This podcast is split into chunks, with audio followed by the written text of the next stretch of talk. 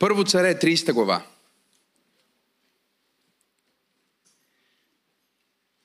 Е пасажа, от който искам да разгледаме това, което небето е подготвило като послание за нас днес.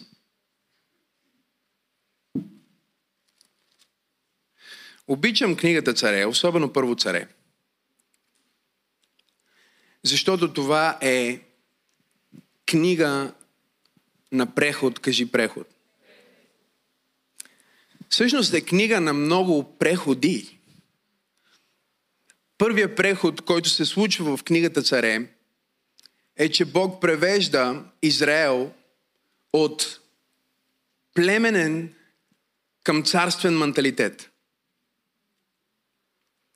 Това не е проповедта ми днес, но не можем да имаме резултатите на Божието царство в църквата, докато функционираме като племе. Евреите се идентифицираха с 12 израилеви племена, които са разделени, всяко е различен размер, има различни главатари. И племенния менталитет означава липса на единство. И винаги, когато си в преход, минаваш през раздяла, но минаваш и през събиране, защото Бог винаги ще направи обединение преди да произведе нов живот.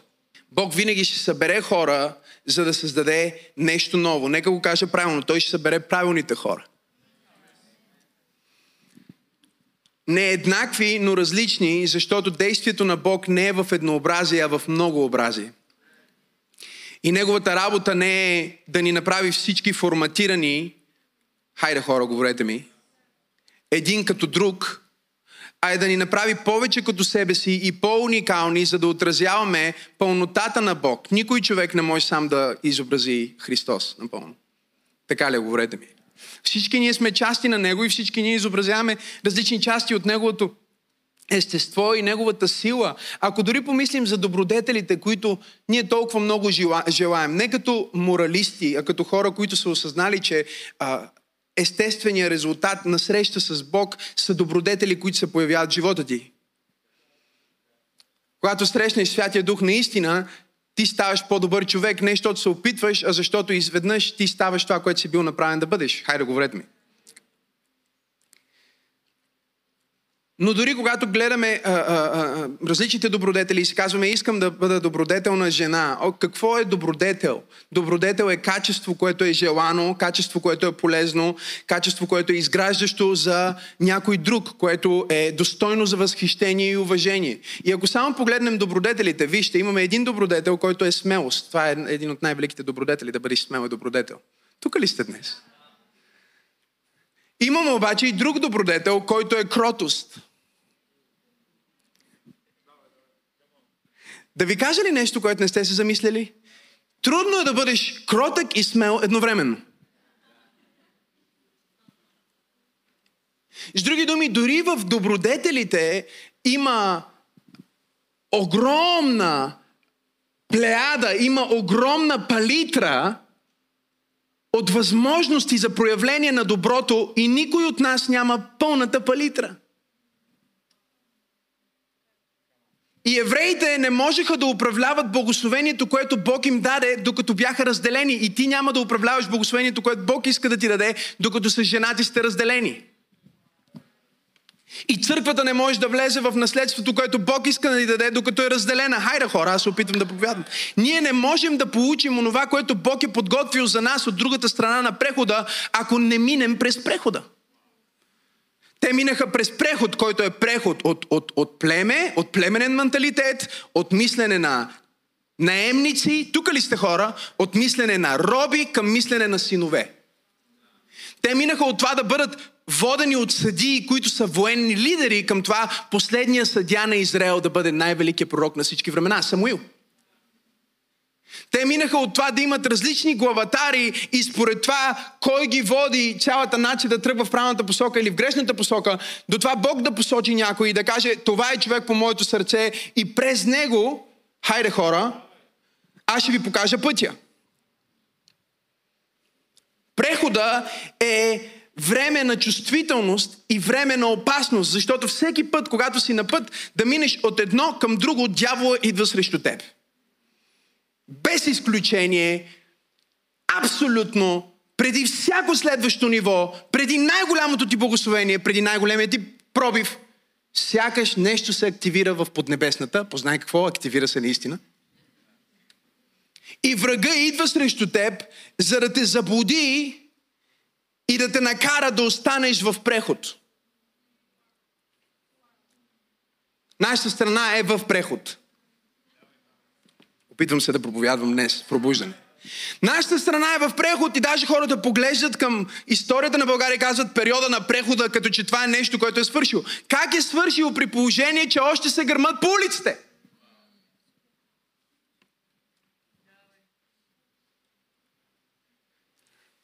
Да проява ли малко смелост?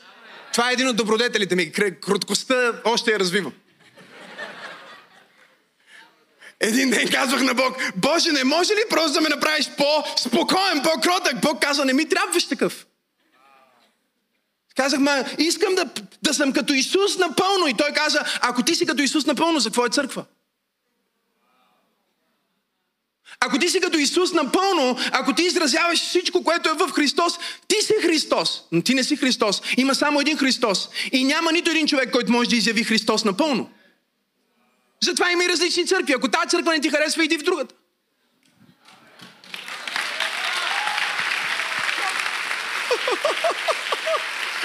Ако този проповедник не ти харесва, смени канала. Ние не претендираме, че сме пълнотата на това, което Бог иска да даде на света. Ние претендираме, че сме най-себе си в това, което Бог нас ни е направил да даде на света през нас.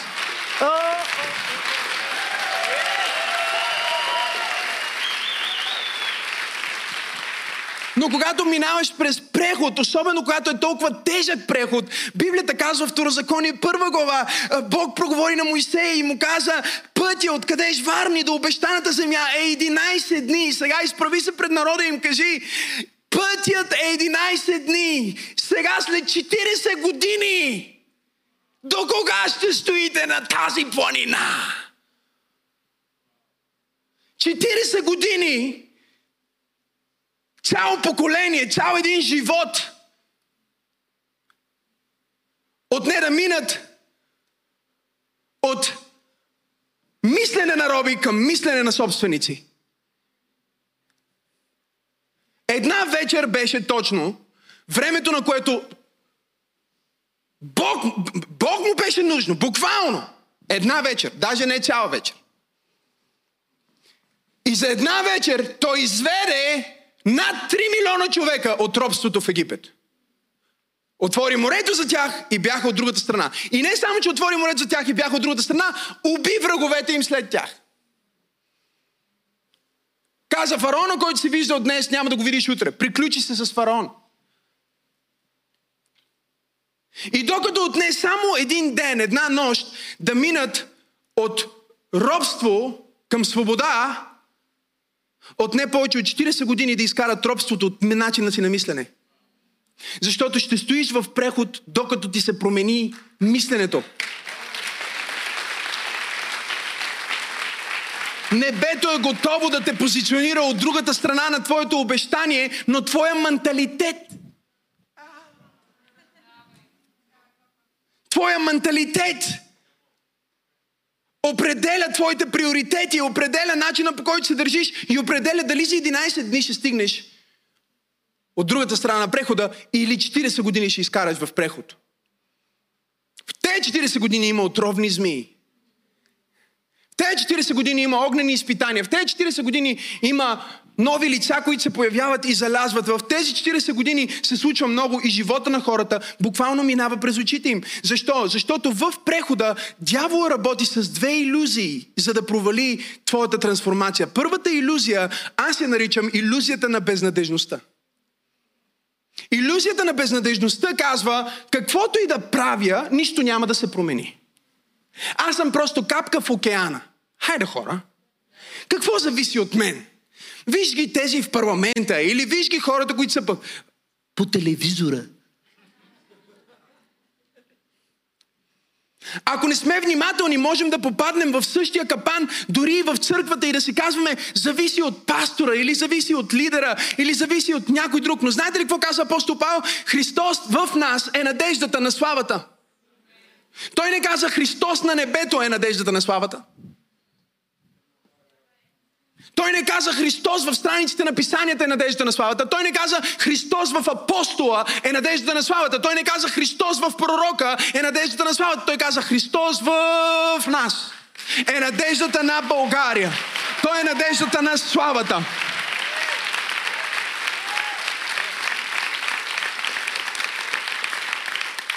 Иллюзията на безнадежността ти казва, че ако е било зле, цял живот завинаги ще бъде зле. Но аз съм изпратен от Бог да проповядвам на някой под звука на моя глас и да ти кажа, промяната идва, промяната е тук, промяната си ти. Нека пробвам тази страна, защото другите не го хванаха. Промяната идва, промяната е тук, промяната си ти. Бутни човекът му кажи, от теб зависи. Христос в нас, кажи му, от нас зависи. Докато не спряха да обвиняват Моисей, мога ли да ви проповядвам истината? Докато не спряха да хулят Моисей, докато не спряха да, ги, да им се дразнят и не казаха в крайна сметка, абе, ядат ни отровни змии, защото не поемаме отговорност за нашето виждане, не, подглед... не поемаме отговорност за нашия живот, не поемаме отговорност за нашето духовно израстване. Чакаме на пастора. Чакаме на премиера, чакаме на новия спасител. Има само един спасител. Христос в църквата, Христос в нас е надеждата на славата. И първата иллюзия, която трябва да бъде разбита днес, е иллюзията на безнадежността. Иллюзията, че ако нещата са станали толкова зле, не могат да се подобрат. Дявол е лъжец. Казах, че дявол е лъжец. Казах, че дявол е лъжец и също тъща му също е лъжец. Всички, които работят с него са лъжци и всички, които работят за него са лъжци. И този дух на смърт, който те казва, че ще умреш, също е лъжец. И този страх, който те държи буден вечер, също е лъжец. Аз казах, че дявол е лъжец. И иллюзията на безнадежността е такава, защото дявола знае, че той няма абсолютно никаква власт и сила над теб. Освен да те накара да се отчаеш, освен да те накара да се отчаеш, освен да те накара сам да се предадеш, да развееш бялото знаме и да кажеш, отказвам се. Тогава умираш в пустинята. И в този пасаж, който така и не прочетохме, защото започнах да говоря, добре дошли на проповед на пастор Максим, Давид се връща от победа и връщайки се в победа в 30 глава на първо царе, на третия ден, когато той се връща от победа, мъжете му влязоха в Сиглак, кажи Сиглак.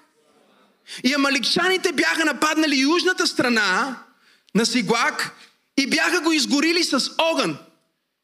Бяха пленили, чуйте ме, жените, които се намираха в него, не бяха убили никой, кажи Давид не знаеше за това. Свалям си пръщето тук, за да не взема много време. Чуйте ме внимателно. Проблем е, когато четете Библията и знаете какво ще пише. Това е много голям проблем. Защото тогава идвате към Библията с това, което теолозите наричат предварително разбиране. И това ви пречи да разберете пълния контекст на случващото се и гравитацията на това, което вижда героя в своята история. Неговата история за нас е живота му в настоящето.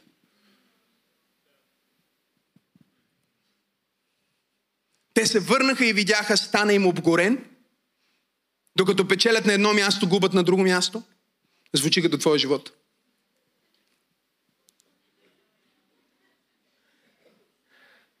Тъмъно правих едно, се развали друго. Мога ли да проповядвам днес? С жена ми сме в чудесни отношения и съкратиха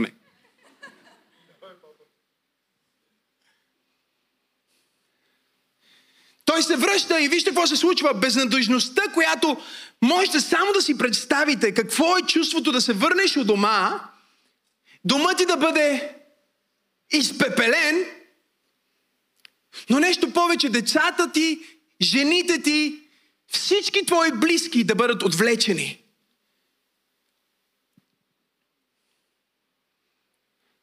Това се нарича черен лебед момент в живота.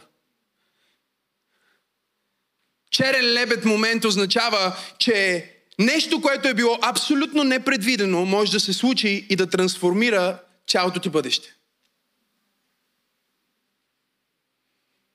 Да отидеш на лекар и да ти кажат, детето ти има даун. Това е черен лебед. Хайде хора, аз опитвам да проповядвам днес. Да отидеш на работа щастлив, мислейки си, това е чудесен ден и да пристигнеш и шефът ти да ти каже, от днес нататък не работиш тук, това е черен лебед. Економическата криза е черен лебед. Това са неща, които се случват в животите на всеки един от нас, които поставят под въпрос не просто нашето бъдеще, а поставят под въпрос въобще дали историята ми до този момент е такава, каквато съм си я представил. Когато жена ти, с която си живял, 40 години ти изневери с най-добрият ти приятел. А, стана тихо в тази църква. Ти не просто си ударен от момента, в който осъзнаваш, че на 60 и колко години трябва да започнеш живот си от начало, ако въобще имаш силата, но ти си ударен, защото си мислиш, всички тези години измама ли бяха? И ако тази жена, с която аз съм споделял живота си, не е била човека, който съм си мислил, че е, тогава кой съм аз? И когато минаваш през преход в твоя живот, когато Бог е на път да те издигне, винаги има моменти на черен лебед. Винаги има моменти на ефекта на пеперудата. Какво е ефекта на пеперудата? Ефекта на пеперудата е, че пърхането на пеперудата и ветреца, който се създава от привидно невлиятелните криле на това малко красиво създание от едната страна на планетата Земя, създават торнадо, развивайки се до другата страна на земното кълбо. Ефекта на пеперудата означава, че има неща, които не просто са отвъд нашия контрол, има неща, които някой друг може да направи някъде.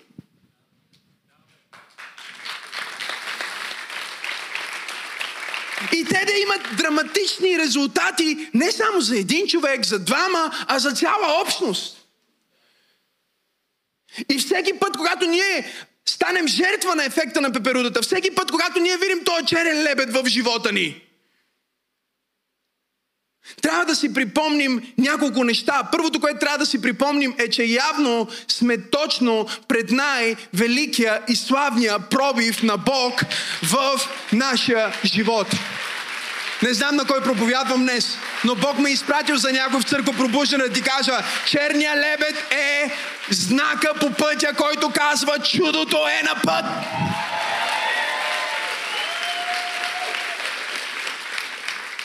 Всеки път преди да дойде истинското идва фалшиво. Скоба. Преди мъжа за теб идва фалшивия. Хайде, хора.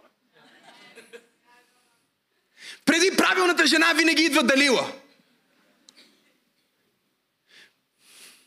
Преди правилния контакт винаги идва грешния разклонител.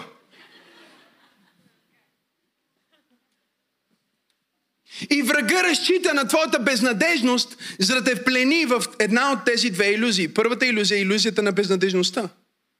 Сега, Давид, като някой от нас в тази зала, беше преживял твърде много чудеса с Бог за последните 17 години, че да изпадне в безнадежност. Не, че не му беше зле, не, че не минаваше през ад, не, че не, си, не се чудише какво се случва в живота му, не, че не е бил оплашен, просто Давид е онова момченце, което уби Голият с камък. Е, това момченце беше си подготвил пет камъка. Някой пита, да, пет, защото символизира петкратното служение, пет, защото символизира Българата. Да ви кажа ли, що пет?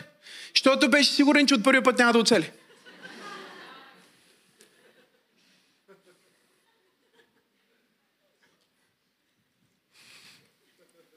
Но Бог направи първия път. Успешния път. Бог му даде главата на великана без меч.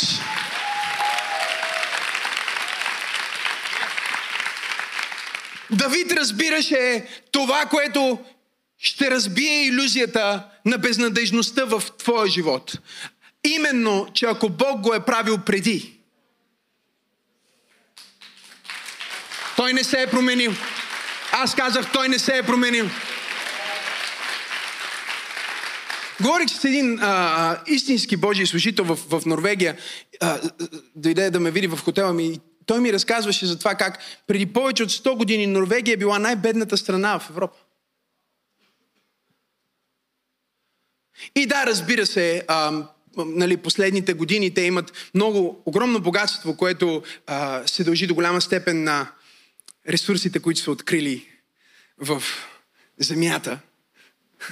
Скоба. Може би лежиш на благословение и не знаеш. Okay. Обаче преди това малко хора знаят, че всъщност цялата трансформация на Норвегия се дължи на, съжи... на съживление. В което това е бил най-пропития народ. Най-пропития. Работили се за да пият. Докато Бог не е издигнал един проповедник, който е започнал да обикаля, до ден днешен на всяко място, на което той е проповядвал, има църква. И до ден днешен градовете, в които той е църкви, са най-проспериращите градове в Норвегия. Защото той проповедник е бил различен от другите проповедници. Той е бил проповедник предприемач. И този Божий човек ми разказва тази история. Той казва, отива и не само, че ги води до Исус и ги спасява и те се освобождават от алкохолизма, но след това им казва, виж ти, тук имаш ръка, може да ловиш риба, като виж тази риба, може да я продадеш, може да започнеш бизнес и така хората започвали бизнеси. И не само започвали църкви, но започвали бизнеси и започнало да се подобрява не само духовния им живот, а стандарта на живота им.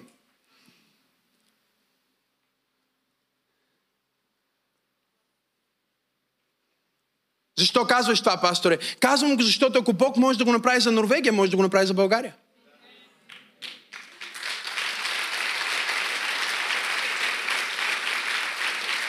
Може да говорим за Сингапур. Хайде, хора. Може да говорим за Корея. И това, което хората не знаят, е, че 90% от случаите благополучието на едно общество се дължи на духовно пробуждане. Затова за нас като организация е по-важно да видим духовното пробуждане, отколкото да видим благополучието, защото ние знаем, че едното е следствие на другото в 90% от случаите. О, ако ръкопляскаш, ръкопляскай, като че даваш слава на Бога, не ми отнемаш просто телевизионното време. Давид знаеше, ако Бог го е правил преди, той може да го направи пак. И духът на безнадежност, който ти казва, че никога нищо няма да се промени в твоя живот, че ти не можеш да минеш от другата страна, че ето виж баща ти се провали, други се провали, трети се провали. Днес Бог смъмря този дух чрез това послание и изпраща слово на мъдрост и слово на знание към теб и казва, аз съм твой щит, аз съм твоята твърде голяма награда и аз съм онзи, който ти дава надежда в твоята безнадежност. Христос в нас все още е надеждата на славата. Аз съм обнадежден за тази църква. Аз съм обнадежден за България. Аз съм обнадежден за твоите деца. Твоите деца няма да умрат наркомани. Твоите деца няма да живеят на улицата. Извикай, ако вярваш в това, което проповядвам. Всички около Давид, вижте, всички около Давид не само изгубиха надежда и попаднаха в първата клопка, те попаднаха и във втората клопка, забележете.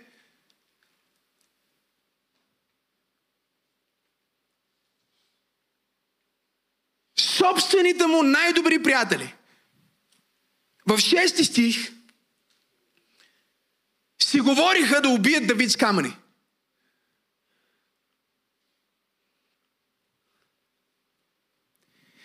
Не гледай на хората, които се появяват в живота ти,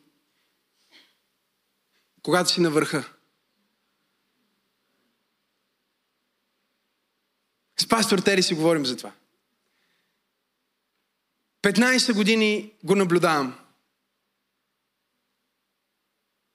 Има хора, които се включват само за хуите моменти. Са силни, когато всичко върви супер и в момента, в който имаш най-голяма нужда от тях. О, аз проповядвам на някой днес. Огледай се какво казват, огледай се какво говорят, огледай се какво правят, когато нещата минават през затруднение. Има едни хора в живота ти, които винаги се включват, когато нещата върват добре. Хайде де. И винаги се изключват, когато минаваш през проблем. Сякаш интуитивно знаят, че имаш някакъв проблем.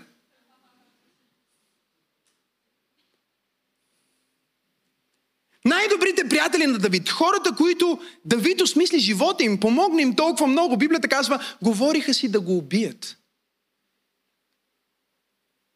Искаха да отнемат живота му, защото втората иллюзия,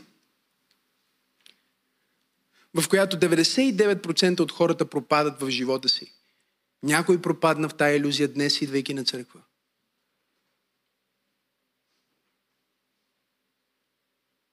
Е иллюзията на контрола.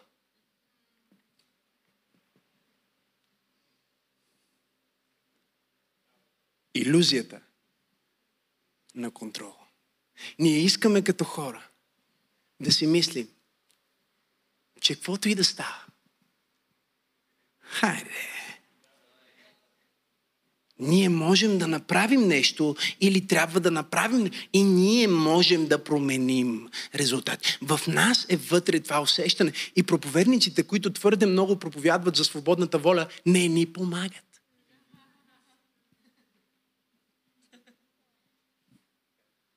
Спорих с един проповедник наскоро. Той казва, виж, почваш твърде много да акцентираш върху Божия суверенитет. Съмнявам се да не си станал калвинист. Аз му казах, не, не, виж, аз не акцентирам върху Божия суверенитет нездравословно. Искам просто ти, като човек, който акцентира на свободната воля, да разбереш или поне да признаеш, че твоята свободна воля не е като волята на Бог. И че волята на Бог не се съобразява с това какво на теб ти е кеф. Разстроих ли ви малко? Волята на Бог понякога може да е за теб да минеш през някои неща, които ти по принцип не би искал да минеш. Всички ние имаме тези черни лебеди. И дори ако, ако ти си казваш, чакай малко сега, пастор Максим, ти ми казваш, че някои черни лебеди си ги създавам аз, някои би ги изпраща Бога, някои ми ги изпраща дявола. Точно така. Даже бих казал, че много от черните лебеди в твоя живот са Бог под прикритие. Аха. И когато, вижте, когато проповядваме това в западния свят, бях в една мега църква в Америка, 2000 човека, и им казах нещо от този сорт и хората почнаха да се споглеждат и си казват, той, май, той, той на английски не му е първи език, май не искаше това да каже.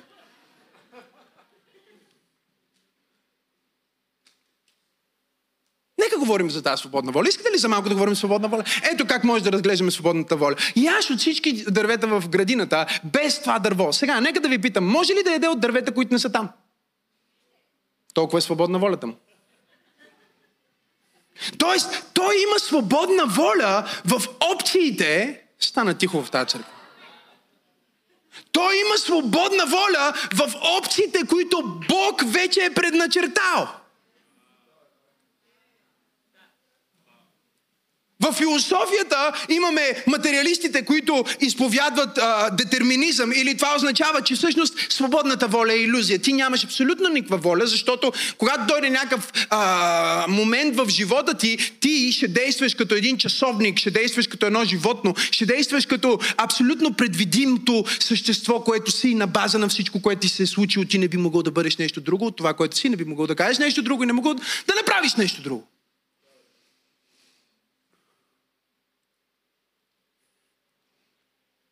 Имаме и а, ком, ком, компатабалистите, които смятат, че всъщност, да, наистина, супер много неща са предначертани, но има нещо, особено в човешкия вид,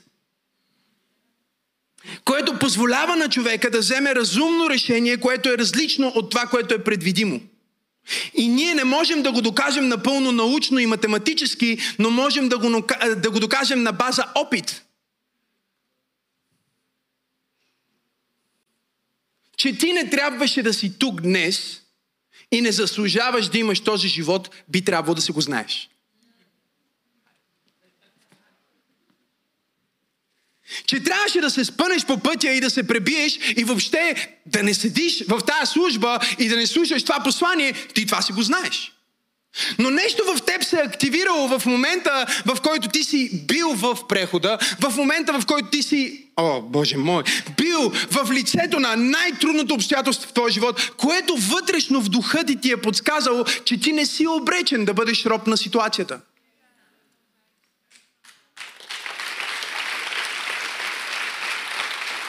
О, ако ръкопляскаш, ръкопляскай, като че наистина имаш свобода, която Бог ти е дал. Свобода в линии, свобода в граници. И затова не е свободия. И затова не е волята на Бог. Само Бог е извън рамката. Само Бог знае за всички дървета, които не е създал. От които човека може или не може да яде. Но колко да си свободен при положение, че си тук днес? И че дори и нашата а, съвременна наука да стигне до някакво а, място, в което да измислим инструментариум, посредством който да напуснем времето в момента и да отидем в миналото, за да поправим някаква грешка. Ако чисто теоризираме това, като в един а, научно-фантастичен филм, често правят това, те си играят с а, теорията на а, относителността на Айнштайн, играят си с а, времето и пространството и казват, окей, измислен е някакъв начин за пътуване във времето. И ти можеш сега да се върнеш назад във времето и да оправиш този черен лебед, този най-голям гаден проблем в твоя живот, може да се върнеш и да го оправиш и да изчезне. Но проблема, който се появява при съществуването на такъв инструментариум и такава технология, е, че заличавайки един момент, ти не заличаваш само този момент, а заличаваш всички връзки, които са се случили заради този момент. Ти не премахваш просто болката, ти премахваш целият опит от историята на твоя живот и всъщност, ако го разгледаме като времеви измерения, в които могат да съществуват альтернативни светове, Заболя ли ви главата?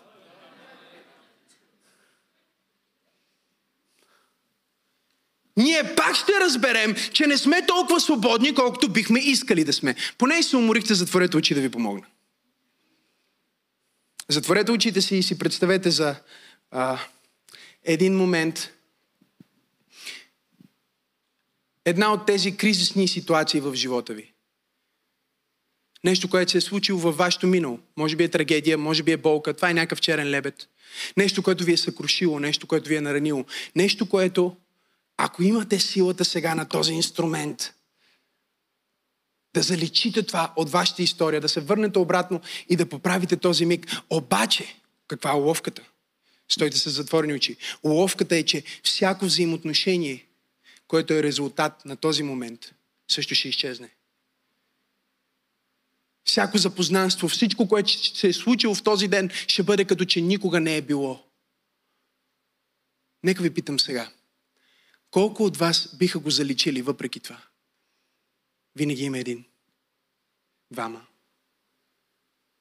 99 и 9 и 9 и 9 и 9% от хората, когато им задам този въпрос, казват не бих го заличил. Защото могат да видят в ретроспекция, че в този момент на болка се е случило нещо в техния живот, което ги е превърнало в хората, които са днес. И ако не беше това, аз нямаше да съм това. Ако не бях минал през това страдание, хайде аз проповядвам днес, нямаше да се превърна в този човек, Знам, че го проповядвам от началото на годината по различни начини, но е нещо, което Бог наистина иска да затвърди в теб. Че всъщност болката и благословението не са две отделни неща, а са един пакет.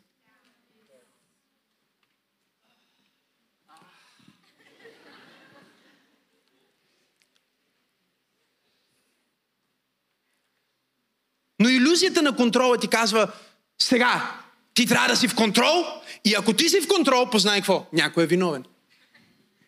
Кой е виновен? Моисей, Давид, пастора, Бойко Борисов. Мога. Някой е виновен! И когато ти живееш в иллюзията, че контролираш или можеш да контролираш живота си, ти винаги си роб на миналото или на страховете ти, които са свързани с бъдещето и никога не можеш да живееш в настоящето. Знаете ли, че 90% от негативните емоции са вкоренени в миналото или в бъдещето?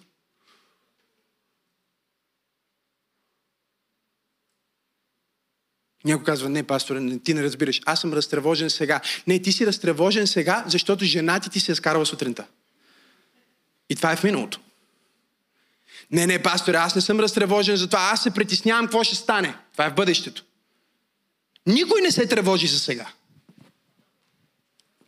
Затова в 6 глава на Евангелието според Матей Исус погледна своите ученици и каза не се безпокойте за кое? За това, което ще ядете или за това, което бъдеще време ще пиете или за това, което мога ли да проповядвам днес? В бъдеще време ще... С други думи, ние се тревожим основно за две времена. Миналото и бъдещето. Да ви кажа ли нещо? И двете са извън контрол. Ако стана опожарен и изгорен, това е извън твоя контрол. Не можеш да го направиш да не е изгорен. Изгоря вече. Ако децата са ти пленени, вече са пленени. Сори. Ако жена ти е а, отвлечена, вече е отвлечена. И никакъв хейт към Давид.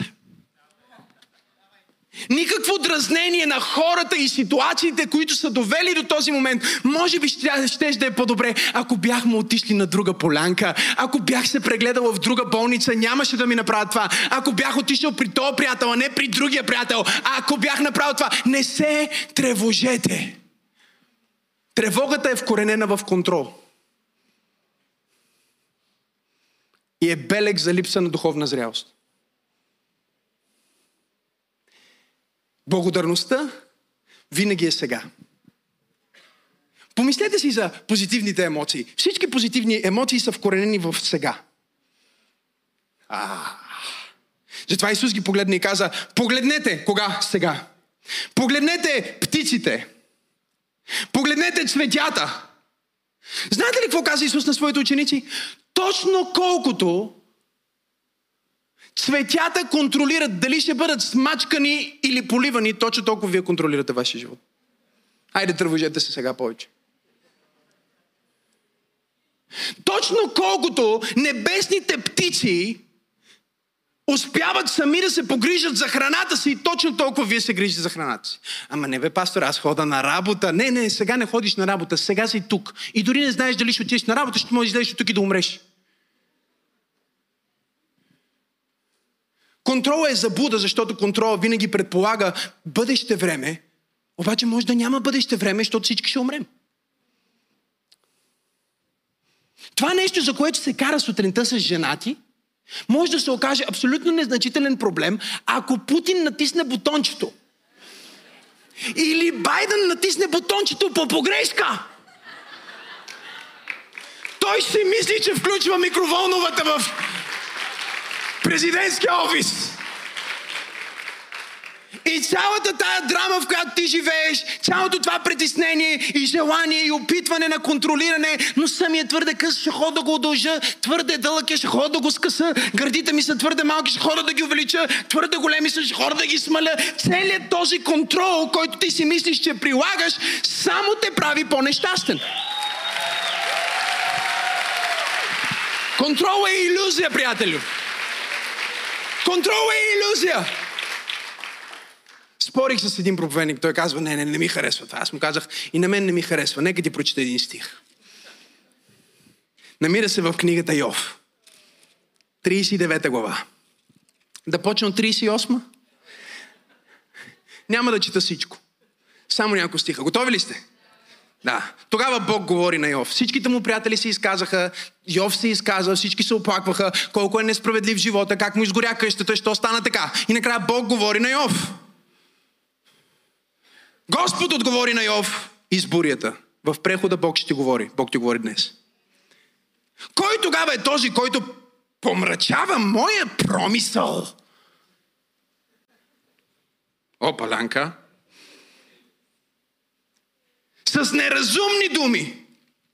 Бог говори на Йов и казва, слагай си колана сега, стегни си гащите и ела като мъж. Ще те питам и ти ще ми отговаряш. Къде беше ти, когато основах земята? Кажи ми, ако си разумен. Нека да те питам. И почва в две глави от Библията да кове Йов Господ. Говори му за звездите и за начина по който земята се, а, водата се изпарява от земята и пълни облаците и след това вали дъжд за сложни научни факти, които са отнели на човечеството хилядолетия да открият. Бог всъщност говори на Йов. Пич, земята е кръгла, ти си мислиш, че е плоска. Пише го. В най-старата книга в Библията пише, че земята е кръгла.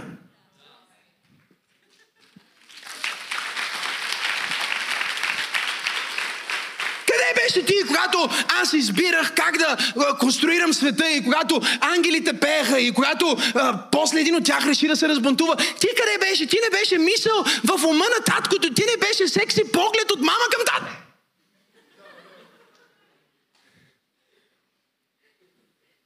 И ти стоиш и сочиш с пръст към Твореца, и сочиш към, с пръст към живота ти и казваш, ма защо стана така? Или може би ако бях направил другото, ако бях направил третото. Да ви дам ли една новина? Живота на земята не е справедлив. Само Бог е справедлив. Живота не е честен, но Бог е честен. Проблема с Божията честност е, че тя не се съобразява с нашето възприятие за болка или какво е добро за нас. Защото тук, що вие доказахте с дигането на ръка или липсата на дигането на вашата ръка, че вие самите в ретроспекция не бихте махнали най-гадните моменти от вашия живот. И пак сега в момента вие имате нещо гадно, което ви се случва и се молите на Бог да го махне от вас.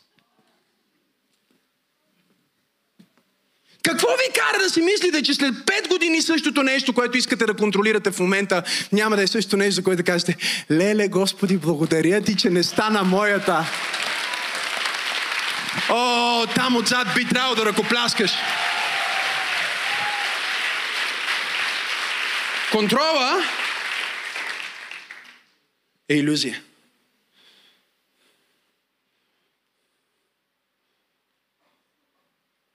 Поглеждайки животите на хора, като страничен наблюдател, проповядвам от 15 годишен, имам съчувствие за хората, които ми завиждат.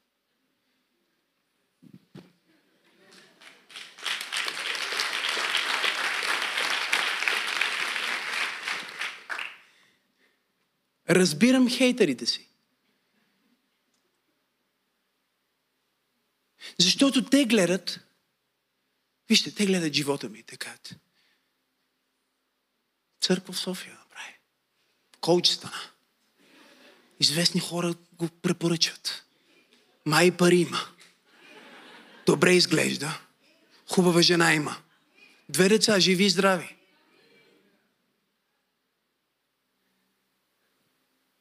Как да обясниш на този човек, че ти не си виновен за това.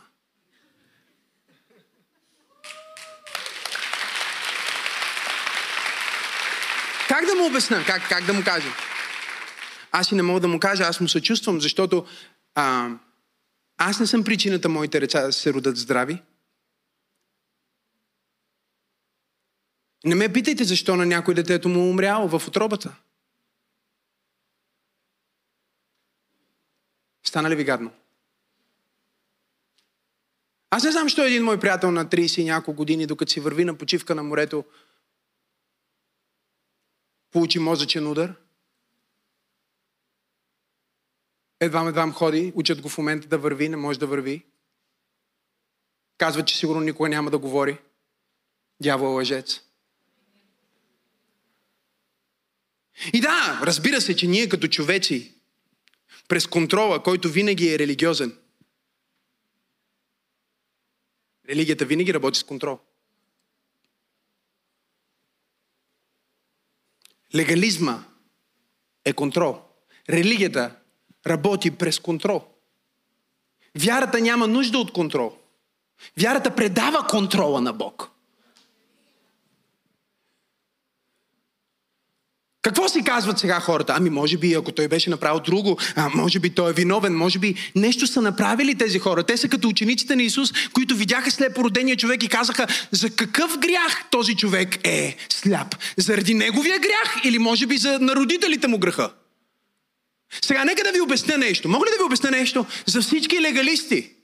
Когато те казаха за какъв грях, негов или на родителите му, те предположиха, че бидейки слепо роден, това същество е би могло да свърши грях в отробата на майка си.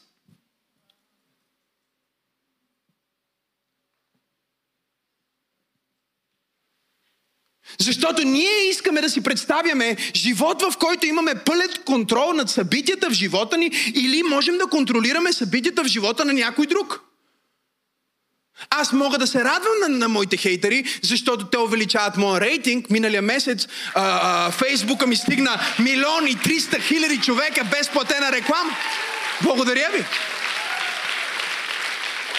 Но повечето хора не могат да понесат омразата, защото те си мислят, че могат да променят човека от другата страна. Да го накарат да не е такъв какъвто е. И всеки път, когато ти искаш нещо различно от това, което е в настоящето, ти се противиш на собственото си щастие. Погледнете сега а, тревата. Виждате ли я, цъфти и всичко свърши? Ето я. Толкова сте в контрол. Но тревата е щастлива, защото е сега. Тревата не мисли, мале, вчера бях по-зелена. Тревата не се тревожи, оле, утре да не, утре да не увехте, утре да не, да не изсъхна. Един проповедник каза, виждали ли сте стресиран гълъб? Не, гълъба стои и яде картофки в Макдоналдс.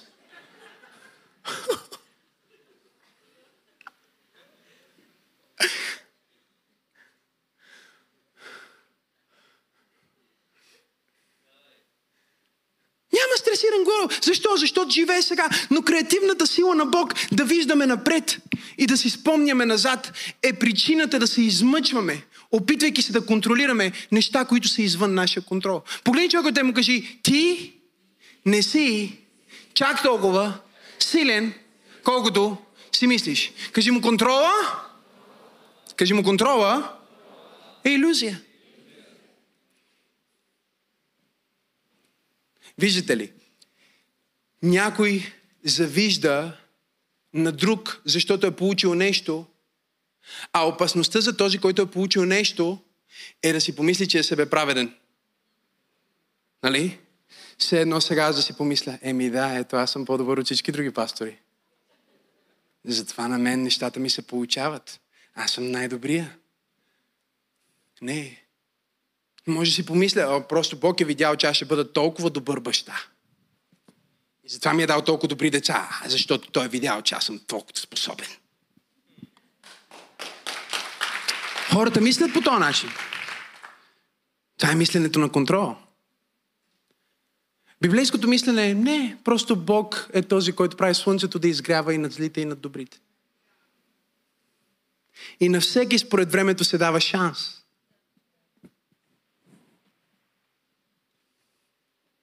Ако, пасторе, ние не сме в контрол на нищо в живота ни, ти в момента ни разби всички иллюзии в този преход, какво трябва да направим? Защото ето го Давид, той е в преход. Ще го предават, ще го убиват, Шести стих чува как говорят, искат да го убият и края на шести стих казва Давид се укрепи в Господа своя Бог. Как се прави това?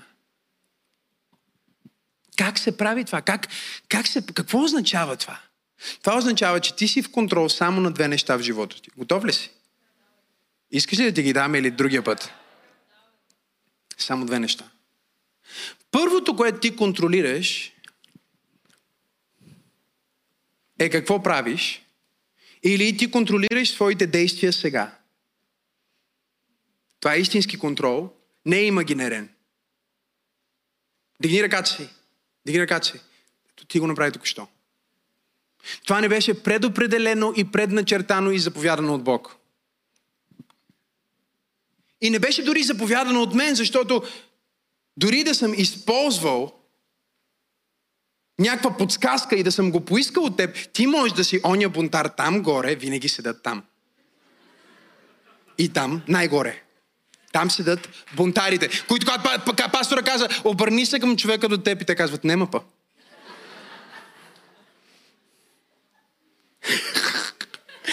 Дигни си към небето. А, не може. Да е долу. Сега няма да дигам. Ще ги вдигна, когато аз преценя. Нали? Като казах дигни ръка, ти можеше да не вдигаш ръка. Аз нямаше да дойда с една пръчка да те бия през ръцете, що не си дигнал ръка. Аз ти подсказах и те поканих, но в крайна сметка ти си в контрол на твоите действия. Тоест, Давид не е в контрол, че стане опожарен. Давид може да стои там с всичките си приятели и да реве. И ти можеш да стоиш сега и да ревеш за това, което се е случило в твоя живот и да кажеш, мале, ако не бях направил това, или ако бях направил другото, или ако този човек не беше поступил така, кой е виновен? Контролът търси виновния.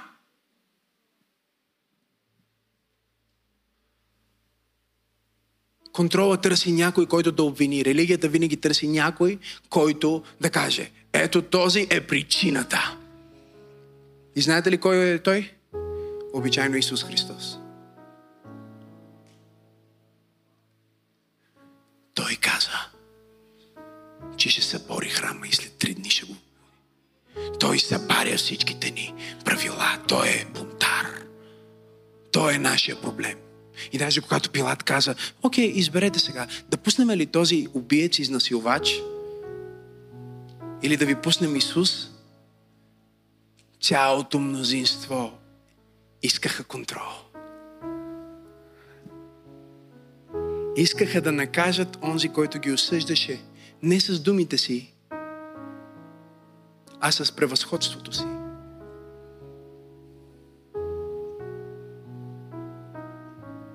Нищо няма да те тормози както контрол. И това е много забавно нещо, защото ако ти излизаш сутринта и жена ти каже до вечера ще направя най-хубавата мусака. Контролът е свързан с очакване. И в момента, в който ти се прибереш и вместо мусака има риба и стек, ти преживяваш разочарование. Може би не харесваш музика. Хайде говорете ми. Може би любимата ти храна е Black Angus, телешки, рибай стек. Но в момента, в който цял ден ти си се настройвал и си очаквал и си си представял как ще сложиш киселото мляко отгоре, как откъде ще започнеш, ти си визуализирал и ти имаш това очакване. И сега се прибираш къщи, бра. Ти се прибираш къщи и не е това, което очакваш. И всеки път, когато се случи неочакването, щастието ти намалява. Жена ти казва, о, имам подарък за теб. И ти вече си представяш какъв подарък ще. После отваряш кутийката и е друг подарък. Може да е по-добър. О, стана тихо в тази църква. Може да е по-хубав подарък, обаче ти не си напълно доволен. Има нещо вътре в теб, което страда. Има болка, която преживяваш. Защото контрола винаги идва с мъка. Контрола винаги идва с болка. Антидота на контрола е благодарността. Ако искаш щастието ти да се увеличи, намали очакванията и увеличи благодарността.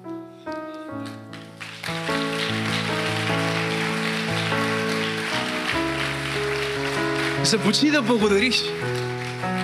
Вместо да контролираш, започни да благодариш, защото по всяко време ти си в контрол само на две неща. Първото нещо са твоите действия.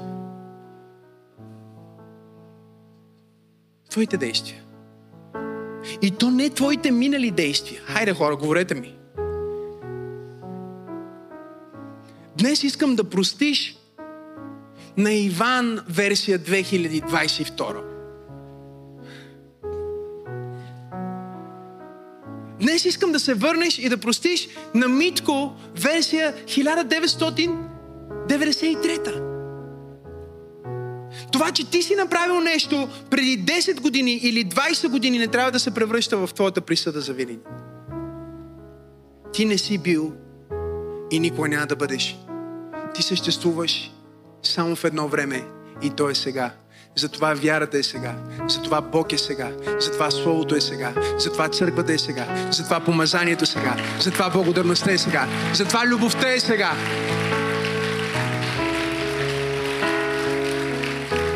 Благодарността може да благодари в настоящето и винаги е в настоящето като чувство.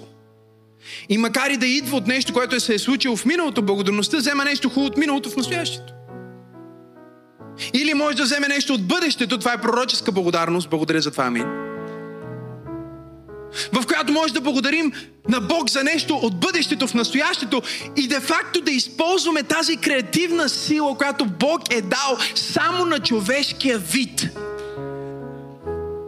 да имаме поглед, който е отвъд сегашния момент, да не бъдем като всяко друго животно, напълно водени от инстинкт за самосъхранение, оцеляване и доминиране, но да бъдем водени от по-превъзходния път на любовта, на духа и на свободата. Хайде, хора!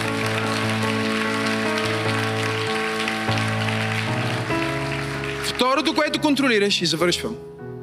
Само две неща. Така че гледай да се запознаеш с тия две неща добре, защото всичко друго е иллюзия. Второто, което контролираш е твоето отношение. И отношението е нещо много трудно.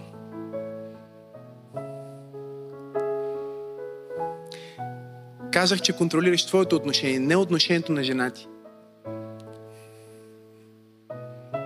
Не отношението на хейтерите ти. Един ден бях с един мой ментор и той ми вика, какво ти има, бе? Що си малко умърлушен? Викам, нищо, нищо, няма какво да говорим. И той. Искаш аз да ти кажа, що си умърлушен? Викам, кажи. Защото си много тъп.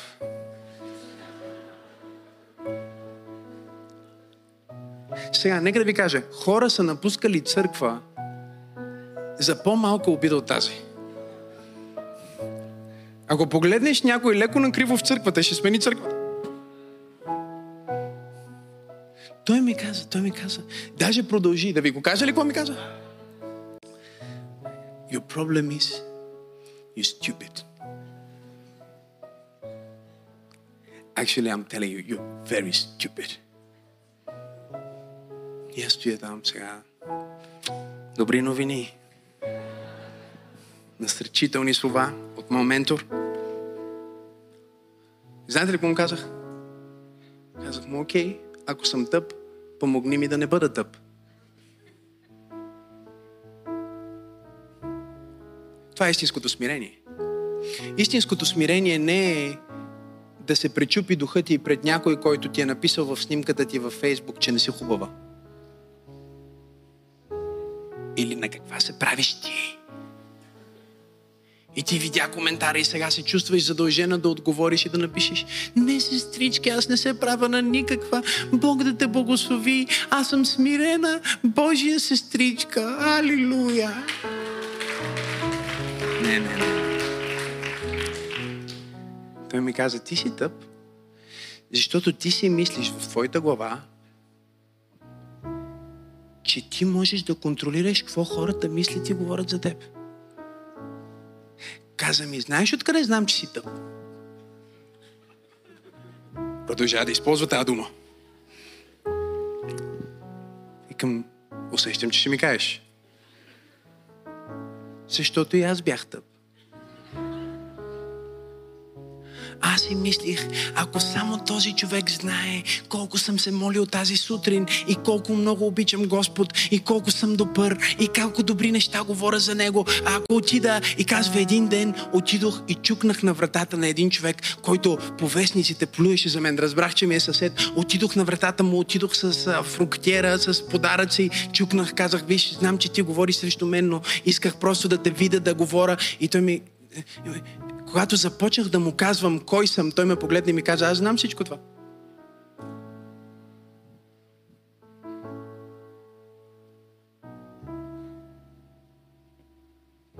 Той каза, ти си мислиш, че ако хората те разбират, че те харесват, ти си мислиш, че всички трябва да харесат.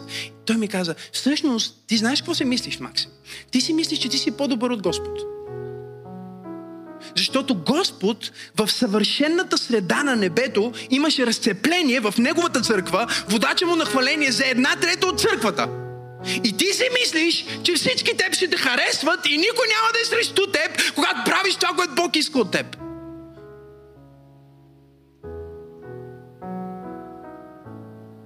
Единственото нещо, над което ти имаш контрол, са твоите действия, твоите думи, чуме много добре, и твоето отношение. Ще се огорчиш ли? Ще се обидиш ли? Ще го гледаш ли негативно или ще го гледаш позитивно? Хайде, говорете ми. Ще го приемеш ли като урок или ще го приемеш като грешка? Ако урок не е грешка и ако е грешка, от която не си се научил, е провал. Мога ли да проповядвам днес? Днес ти избираш твоето отношение. В прехода отношението ни ще бъде изпитано. И ако нашето отношение е, о, България никога няма да просперира, не е възможно това да се случи, не е възможно да има успешен бизнес, не е възможно църквата да нарасне, не е възможно да имаме хиляди по хиляди хора във всеки град на България, не е възможно България да бъде трансформация за целия свят. Пасторе, ти всъщност ми говориш, знаете ли коя е една от най-честите негативни обратни връзки, които чувам от хора, които са слушали моя проповед за първи път? Тя е следната. Ти ми говориш и ме напомпваш, като че все едно аз мога да направя някакви велики неща. Но всъщност аз не мога.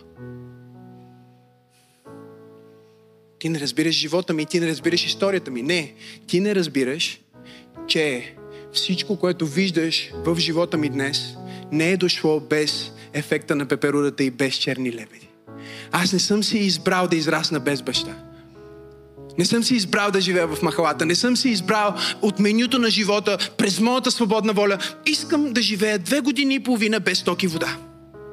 Поръчвам, между другото, добавка към това, ако обичате келнер. Така мислят хората, мислят, че Бог е техния келнер. Поръчвам ви сега също, ако може, една от тези зими да бъде рекордна минусова температура в България. За да се калява моя характер и да стана добър проповедник на Евангелието. Къде беше ти, когато аз реших кой ще бъдеш ти? Къде беше ти, когато аз реших коя ще бъде тази църква? Къде беше ти, хайде хора, когато аз реших, че България ще бъде надеждата за източна Европа и ще бъде фар, лъч на светлината за целия свят. Имам ли пет човека в църква пробуждане днес?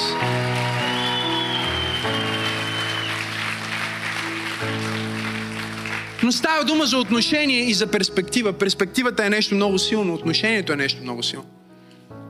Ще ви дам пример винаги с любимите ми имена. Готови ли сте? Жоро и Пешо. Жоро става сутринта, малко е стресиран, защото алармата му е била два пъти. И той е натискал бутончето там. И става и осъзнава, мале, мале, закъснявам за срещата, ще закъснея за срещата. Влиза бързо да се бръсне, докато се бръсне, леко се порязва, защото тако почва да се суши, почва да се оправя, леле, супер стресиран, поглежда през прозореца и вали дъжд. И той си казва, е, днес ще бъде ужасен ден. Щом вали, станах късно, порязах се, тръгнали са нещата на зле. Качва се в колата си и започва да бърза за срещата по свръхестествен път всеки светофар по пътя му е червен. Той кълне всеки светофар и се дразни на всеки, който кара бавно. И докато стои на един от светофарите и ръцете му треперят, изведнъж усеща как някой го побутва отзад. Той си казва, ето, знаех си, знаех си, че този ден ще бъде така, знаех си, че този дъжд ще бъде така. Той отваря вратата, отива ядосан, затваря. Една горката жена, тя гледала дъжда. Винаги е жена. Бог да благослови всички жени, обичаме ви. И той е ядосан, започва да се кара, започва да кричи. Чакай, нека говорим сега за Пешо. Пешо се събужда с закъснение. Две аларми били. Човека поглежда часовника, вика, леле, мале, звъни на срещата си и казва, между другото, виждам, ще закъснея. О, не се притеснявай, аз ще закъснея. Поглежда през прозореца, вали дъжд. Мале, какъв чудесен ден. Влиза да се къпе, бръсне се, оправя се, облича се и се казва, така и така имам време, за никъде не бързам, наслаждава се на всяка спирка по пътя. И понеже е в добро настроение, на един от светофарите решава да си пусне една хубава песен Walking in the Rain. Пуска си музиката. И в този момент усеща. Някой го ударил. Слиза от колата, поглежда, вижда, че не е кой знае какво. Отива при дамата, която трепери притеснение и казва, всичко е наред. Тя чува музиката от неговата кола и казва, какво е това? Той казва, пуснах си една хубава песен. Това е любимата ми песен.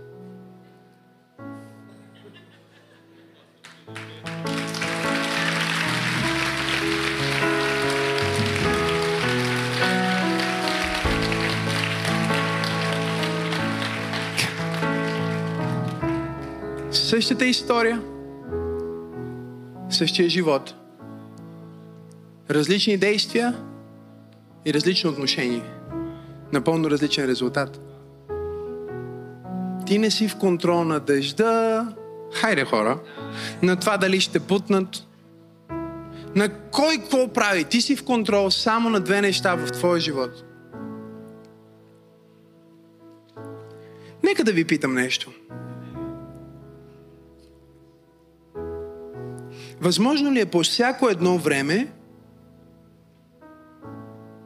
вашите мисли да определят всъщност как се чувствате? Аз мисля, че е така.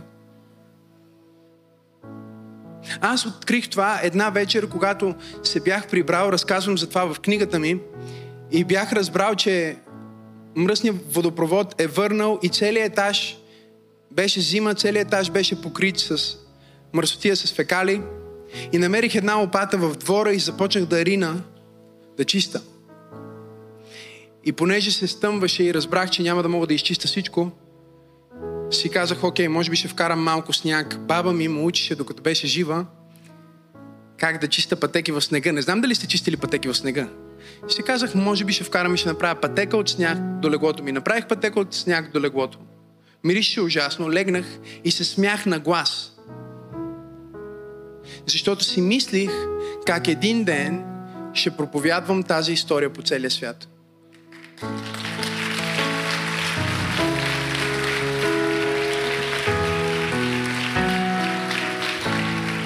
Ако промениш отношението си към ситуацията, ти си променил не само твоето мислене. Знаеш ли какво си променил? По много реален начин. Това не е иллюзия вече. Ти си променил и самата ситуация. И понякога, когато ние се молим, и изглежда като че молитвите ни не са променили обстоятелствата, това е само защото Бог иска молитвите ни да променят нас. И когато ние сме променени, ние можем да видим нещата по различен начин.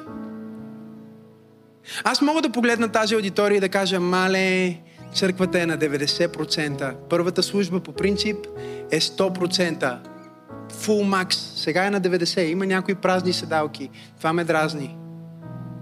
Ще бъда нещастен сега, защото хората са на море. Не. Очакванията създават нещастие. Или мога да си кажа, вау, в най-отпускарския месец днес има нови хора в църква пробуждане, в първата ни служба, ще има втора служба. Хора се спасяват, хора са докоснати и са вдъхновени. Това е чудесно. Става дума за благодарност или очакване. Замени твоите очаквания с благодарност.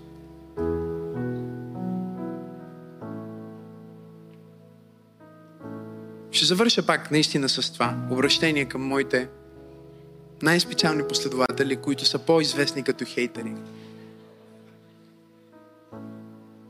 Обичам ви. Искрено.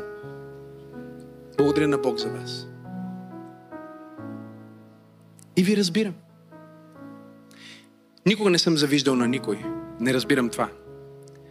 Но разбирам как може да изглежда да гледаш някакъв никакъв. Младеж, всичко, което прави му се получава. Гледаш му семейството хубаво, гледаш му дрехите хубаво, говори хубаво, всичко около него е хубаво. Казваш си, абе много хубаво, не е на хубаво.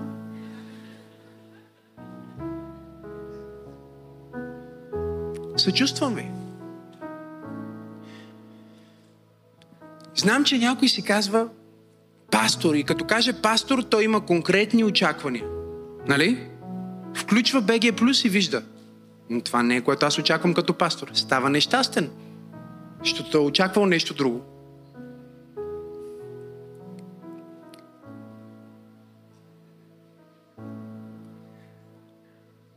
Аз нямам намерение да се променя за вас. Защото точно такъв какъвто съм, съм ви най-полезен.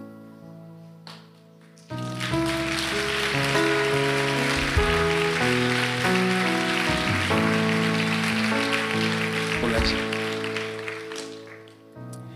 Ако бях друг модел, 80% от хората, които ме наричат пастор и духовен баща, нямаше да съм им пастор и духовен баща. Защото те са имали нужда от точно такъв модел. Трябвал им е човек, Бог е знаел. На тези хора им трябва някой, който е живял в мизерия. Който е израснал без баща и цял живот е мечтал да бъде баща. Той ще се справи по-добре. Бог е знаел и затова е допуснал черни лебеди, ефекти, пеперуди, скорпиони, отровни зми, пустини, преходи, проводници. А! И поглеждайки всичко това, аз мога да кажа днес, аз знам, че не съм в контрол. Гледам децата си всеки ден и благодаря. Защото аз не съм ги направил живи. Колко си в контрол, колко си в контрол ти, примерно, на сърцето ти? В момента сърцето ти може да реши да спре. А ти си мислиш, не може. Е, как не може? Ти ли контролираш сърцето ти? Ти ли казваш в момента на сърцето ти да бие? Някакви хора го считат за велик повик, че са забавили пулса си или са ускорили пулса си. Разбира се. Но ти не можеш да накараш сърцето ти да бие или да не бие. Бог ти го дал, сложил го е, вдъхнал е живот вътре в теб и ти си лягаш тази вечер и сърцето ти топти и се събуждаш сутрин и е можело да не се събудиш, ама си се събудил. Дай да те питам нещо, за да те накарам още малко се размислиш. Всички тия хора умряха от COVID. Ти що си жив? Що не умря? О, ми аз съм в добра физическа форма, храня се правилно, тренирам, имам много голяма вяра. Сериозно ли? Сериозно ли? Нека ви кажа тайната съставка. Всичко от Него. За Него и чрез Него. Ако си жив е заради Божията милост. Ако сърцето ти топти е заради Божията милост. Ако си минал през мега гадни неща, пак е заради Божията милост.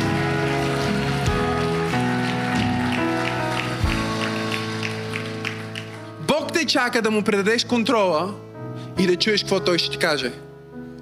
Защото иначе ще си в дела на плът. Делата на духа са водени от духа. Давид застана и каза, ще се укрепа в Господ и ще принеса жертва. Що за откачалник дава дарение при положение, че е изгубил всичко, включително най-ценното си? Човек, който знае, че нищо не контролира, освен своето отношение. И дарението е най-висшата форма на проявление на твоето отношение. Човека даде и след това се допита до Бог и каза, Господи, да те питам нещо, да ги преследвам ли или да не ги преследвам? Що за молитва? В смисъл, а, колко трябва да осъзнаваш, че ти не си в контрол на живота ти и това, което случва, че да кажеш на Бог, да ги преследвам ли, да, да се опитам ли да си взема децата и жената и всичко, което съм изгубил, или просто да го оставя? Не пита от куртуазия, той пита, защото наистина е научил и е разбрал. Давид е в пълното съзнание, че ако Бог не е с мен в това нещо, няма да стане. Ако Бог не е в тази църква, за един миг тази църква няма да стане. Ако Бог не е в живота ми, няма да стане. Разбираш? Ако Бог не е в бизнеса ми, няма да стане. Но ако Бог е с мен и ако Бог ми е казал, Come on! Каза, Бог му каза, Бог му каза, слушай сине, ще ги преследваш, ще ги настигнеш, ще ги завземеш, всичко, което ти откраднаха, ще го вземеш и повече ще вземеш, защото аз съм с тебе. Не знам на кой пророкувам в момента, но пророкувам на някой. Давид беше наясно с тия неща. В друга история в Библията детето му умира и Библията казва, той се поръси с пепел, а, облече се в ветрище, а, легна на пода и не искаше да става от пода в Божия дом и се молише за живота на детето си. И един ден чу слугите му, че си шушукат, че детето умряло. Давид се изправи и каза, умря ли детето? Те казаха, да, умря. И те си мислят, представете си, ако не ядеше, не говореше, беше в депресия, докато беше живо детето, сега какво ще направи? Да не си отнеме живота, дайте да скрием всички ножове, дайте да, да, да, да не се самоубие този човек от мъка. Давид стана и ступа се, каза, донесете ми най-скъпите дрехи, сложи си най-хубавите дрехи, сложи си короната, опъна трапезата, седне и почна да яде. И слугите му треперят, казах, той откачи.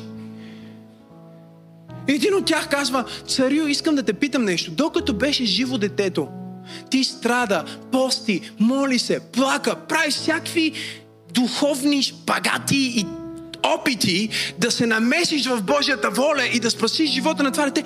И в момента, в който детето умря, ти направи пир, облече се добре и седна да ядеш. Защо? И Давид каза, докато детето беше в сега, докато беше живо, аз си мислих, че с моето отношение и с моите действия мога да повлияя на небесните планове. Но ако вече нещо е в миналото, миналото е в миналото и аз ще отида там, където детето ми е, но то няма да се върне при мен.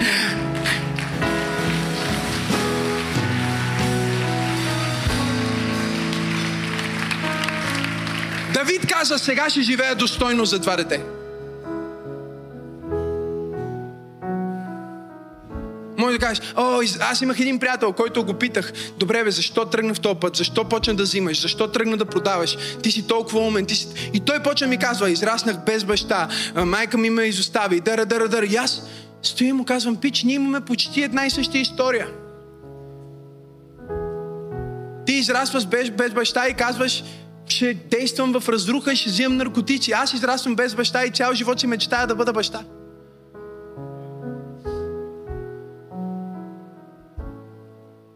Погледни човека до теб в очите и му кажи твоите мисли, отношения и действия по много реален начин определят не само какво се случва в живота ти, но кой си ти в действителност? Лутам се. Питам хора на къде да тръгна. Но и те са като мен. Дават ми посока, само за да стигна до стена. Опитах много пъти. Всичко извървях. Но до там. Стена след стена. Питам се до кога. Чувал съм истории за отвъд стените – от моите деди. Чувал съм как препускат из полетата. Чувал съм как откриват земи след земи.